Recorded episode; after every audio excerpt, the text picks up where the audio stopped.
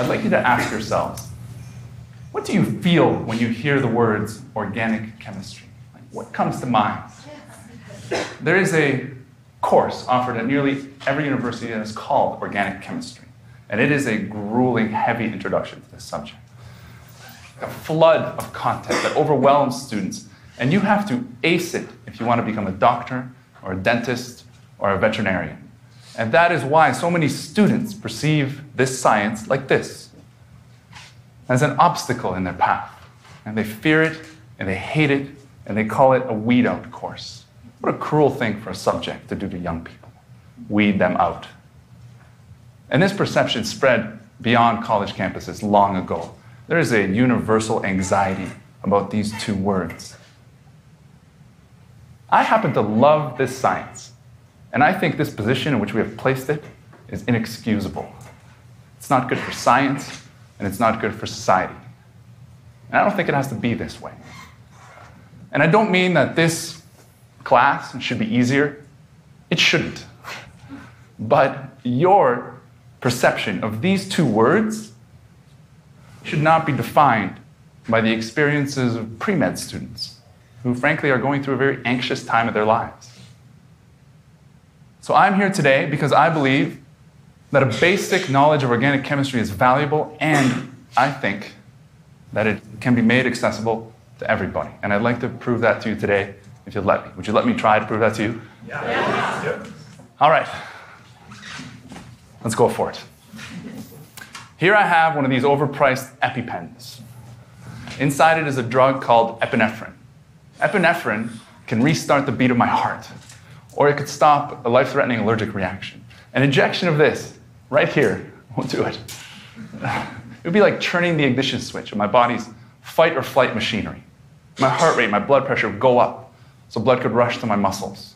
My pupils would dilate. I would feel a wave of strength. Epinephrine has been the difference between life and death for many people. This is like a little miracle that you can hold in your fingers. Here's the chemical structure of epinephrine. This is what organic chemistry looks like.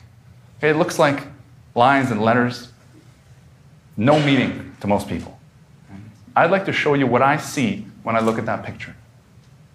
I see a physical object that has depth and rotating parts, and it's moving. We call this a compound or a molecule, and it is 26 atoms that are stitched together by atomic bonds. The unique arrangement of these atoms gives epinephrine its identity. But nobody has ever actually seen one of these because they're very small. So we're going to call this an artistic impression, and I want to explain to you how small this is.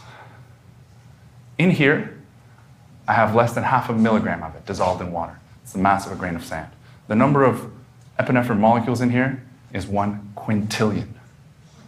That's 18 zeros. That number is hard to visualize. 7 billion of us on this planet, maybe 400 billion stars in our galaxy. You're not even close. If you wanted to get in the right ballpark, you have to imagine every grain of sand on every beach under all the oceans and lakes, and then shrink them all so they fit in here. Epinephrine is so small, we will never see it, not through any microscope. But we know what it looks like because it shows itself to some sophisticated machines with fancy names, like nuclear magnetic resonance spectrometers. So, visible or not, we know this molecule very well. We know it is made of four different types of atoms hydrogen, carbon, oxygen, and nitrogen. These are the colors we typically use for them. Everything in our universe is made of little spheres, and we call atoms. There's about 100 of these basic ingredients, and they're all made from three smaller particles protons, neutrons, or electrons. We arrange these atoms into this familiar table. We give them each a, a name and a number, but life as we know it, it doesn't need all of these, and just a smaller subset, just these. And there are four atoms in particular that stand apart from the rest as the main building blocks of life, and they are the same ones that are found in epinephrine hydrogen, carbon, nitrogen, and oxygen. Now, what I tell you next is the most important part. When these atoms connect to form molecules, they follow a set of rules. hydrogen makes one bond, oxygen always makes two, nitrogen makes three, and carbon makes four. That's it. H O N C, one, two, three, four. If you can count to four and you can misspell the word honk, you're going to remember this for the rest of your life. now, here I have four bowls with these ingredients. We can use these to build molecules. Let's start with epinephrine. Now, these bonds between atoms, they're made of electrons.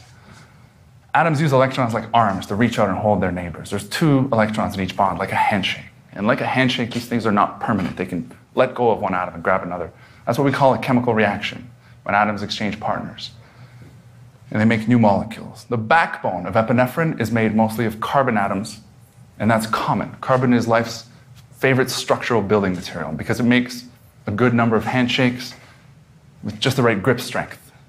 That's why we define organic chemistry as the study of carbon molecules. Now, if we build the smallest molecules that we can think of that follow our rules, they highlight our rules and they have familiar names water, ammonia, and methane, H2O and H3 and CH4. The words hydrogen, oxygen, and nitrogen, we, all, we use the same words to name these three molecules that have two atoms each. They still follow the rules because they have one, two, and three bonds between them. That's why oxygen gets called O2. I can show you combustion. Here's carbon dioxide, okay, CO2. Above it, let's place water and oxygen, and beside it, some flammable fuels. These fuels are made of just hydrogen and carbon. That's why we call them hydrocarbons. We're very creative. so when these crash into molecules of oxygen, as they do in your engine or in the, the, your barbecues, they release energy and they reassemble. And every single carbon atom ends up at the center of a CO2 molecule holding on to two oxygens. And all the hydrogens end up as parts of waters. And everybody follows the rules. They are not optional. And they're not optional for bigger molecules either, like these three. This is our favorite vitamin sitting next to our favorite drug. and morphine is one of the most important stories in medical history. It marks medicine's first real triumph over physical pain. And every molecule has a story, and they're all published. They're written by scientists, and they're read you know, by other scientists. So we have handy representations to do this quickly on paper, and I need to teach you how to do that. So we lay epinephrine flat on a page, and then we replace all the spheres with simple letters. And then the bonds that lie in the plane of the page, they just become regular lines. And the bonds that point forward and backwards, they become little triangles, either solid or dashed to indicate depth. But we don't actually draw these carbons. We save time by just hiding them. They're represented by corners between the bonds. And we also hide every hydrogen that's bonded to a carbon. We know they are there whenever a carbon is showing us any fewer than four bonds. The last thing that's done is the bonds between OH and NH. We just get rid of those to make it cleaner, and that's all there is to it. Okay, this is the professional way to draw molecules. This is what you see on Wikipedia pages. It takes a little bit of practice, but I think everyone here could do it. But for today, this is epinephrine. This is also called adrenaline. They're one and the same. It's made by your adrenal glands. You have this molecule swimming through your body right now. It's a natural molecule. This EpiPen would just give you a quick quintillion more of them. we can extract epinephrine from the adrenal glands of sheep or cattle, but that's not where this stuff comes from. We make this epinephrine in a factory by stitching together smaller molecules that come mostly from petroleum. This is 100% synthetic. And that word, synthetic, makes some of us uncomfortable. It's not like the word natural, which makes us feel safe. But these two molecules, they cannot be distinguished. We're not talking about two cars that are coming off an assembly line here. A car can have a scratch on it, and you can't scratch an atom. These two are identical in a surreal, almost mathematical sense. At this atomic scale, math practically touches reality. And a molecule of epinephrine, it has no memory of its origin. It just is what it is. And once you have it, the words natural and synthetic, they don't matter. And nature synthesizes this molecule just like we do, Except nature is much better at this stuff than we are. Before there was life on Earth, all the molecules were small, simple carbon dioxide, water, nitrogen. Just simple things. The emergence of life changed that. Life brought biosynthetic factories that are powered by sunlight, and inside these factories, small molecules crash into each other. They become large ones carbohydrates, proteins, nucleic acids, multitudes of spectacular creations. Nature is the original organic chemist. And her construction also fills our sky with the oxygen gas we breathe, this high energy oxygen. All of these molecules are infused with the energy of the sun. They store it like batteries. So nature is made of chemicals. Maybe you guys can help me to reclaim this word, chemical, because it has been stolen from us. It doesn't mean toxic, and it doesn't mean harmful, and it doesn't mean man made or unnatural. It just means stuff. Okay? you can't have chemical free lump charcoal. That is ridiculous. Okay? And I'd like to do one more word. The word natural doesn't mean safe, and you all know that. Plenty of nature's chemicals are quite toxic, and others are delicious. And some are both toxic and delicious. The only way to tell whether something is harmful is to test it. And I don't mean you guys, professional toxicologists. We have these people, they're well trained, and you should trust them, like I do. So, nature's molecules are everywhere, including the ones that have decomposed into these black mixtures that we call petroleum.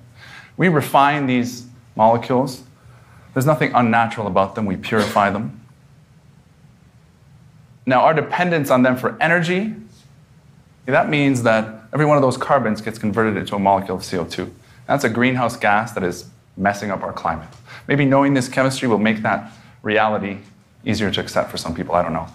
But these molecules are not just fossil fuels, they're also the cheapest available raw materials for doing something that we call synthesis, for using them like pieces of Lego. We have learned how to connect them or break them apart with great control.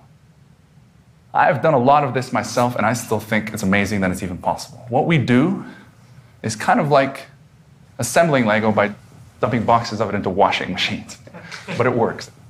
We can make molecules that are exact copies of nature, like epinephrine, or we can make creations of our own from scratch, like these two. One of these eases the symptoms of multiple sclerosis.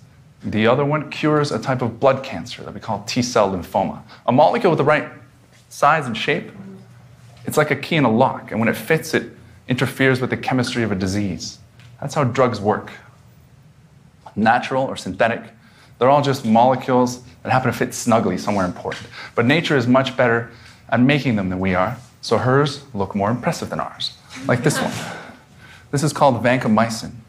She gave this majestic beast two chlorine atoms to wear like a pair of earrings. We found vancomycin in a puddle of mud in a jungle in Borneo in 1953. It's made by a bacterium. We can't synthesize this cost efficiently in a lab. It's too complicated for us, but we can't harvest it from its natural source, and we do because this is one of our most powerful antibiotics. And new molecules are reported in our literature every day. We make them or we find them in every corner of this planet.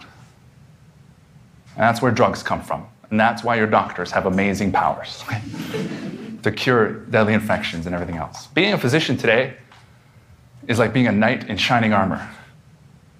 They fight battles with courage and composure, but also with good equipment. So let's not forget the role of the blacksmith in this picture. Because without the blacksmith, things would look a little different, wouldn't they? but this science is bigger than medicine. It is oils and solvents and flavors, fabrics, all plastics. The cushions that you're sitting on right now, they're all manufactured and they're mostly carbon, so that makes all of it organic chemistry. This is a rich science. I left out a lot today phosphorus and sulfur and the other atoms, and why they all bond the way they do, and symmetry and non bonding electrons and atoms that are charged and reactions and their mechanisms, and it goes on and on and on. And synthesis takes a long time to learn. But I didn't come here to teach you guys organic chemistry. I just wanted to show it to you. And I had a lot of help with that today from a young man named Weston Derland. And you've already seen him. He's an undergraduate student in chemistry, and he also happens to be pretty good with computer graphics. so Weston, Weston designed all the moving molecules that you saw today. He and I wanted to demonstrate the use of graphics like these to help someone talk about this intricate science. But our main goal was just to show you that organic chemistry is not something to be afraid of. It is at its core a window through which the beauty of the natural world looks richer. Thank you.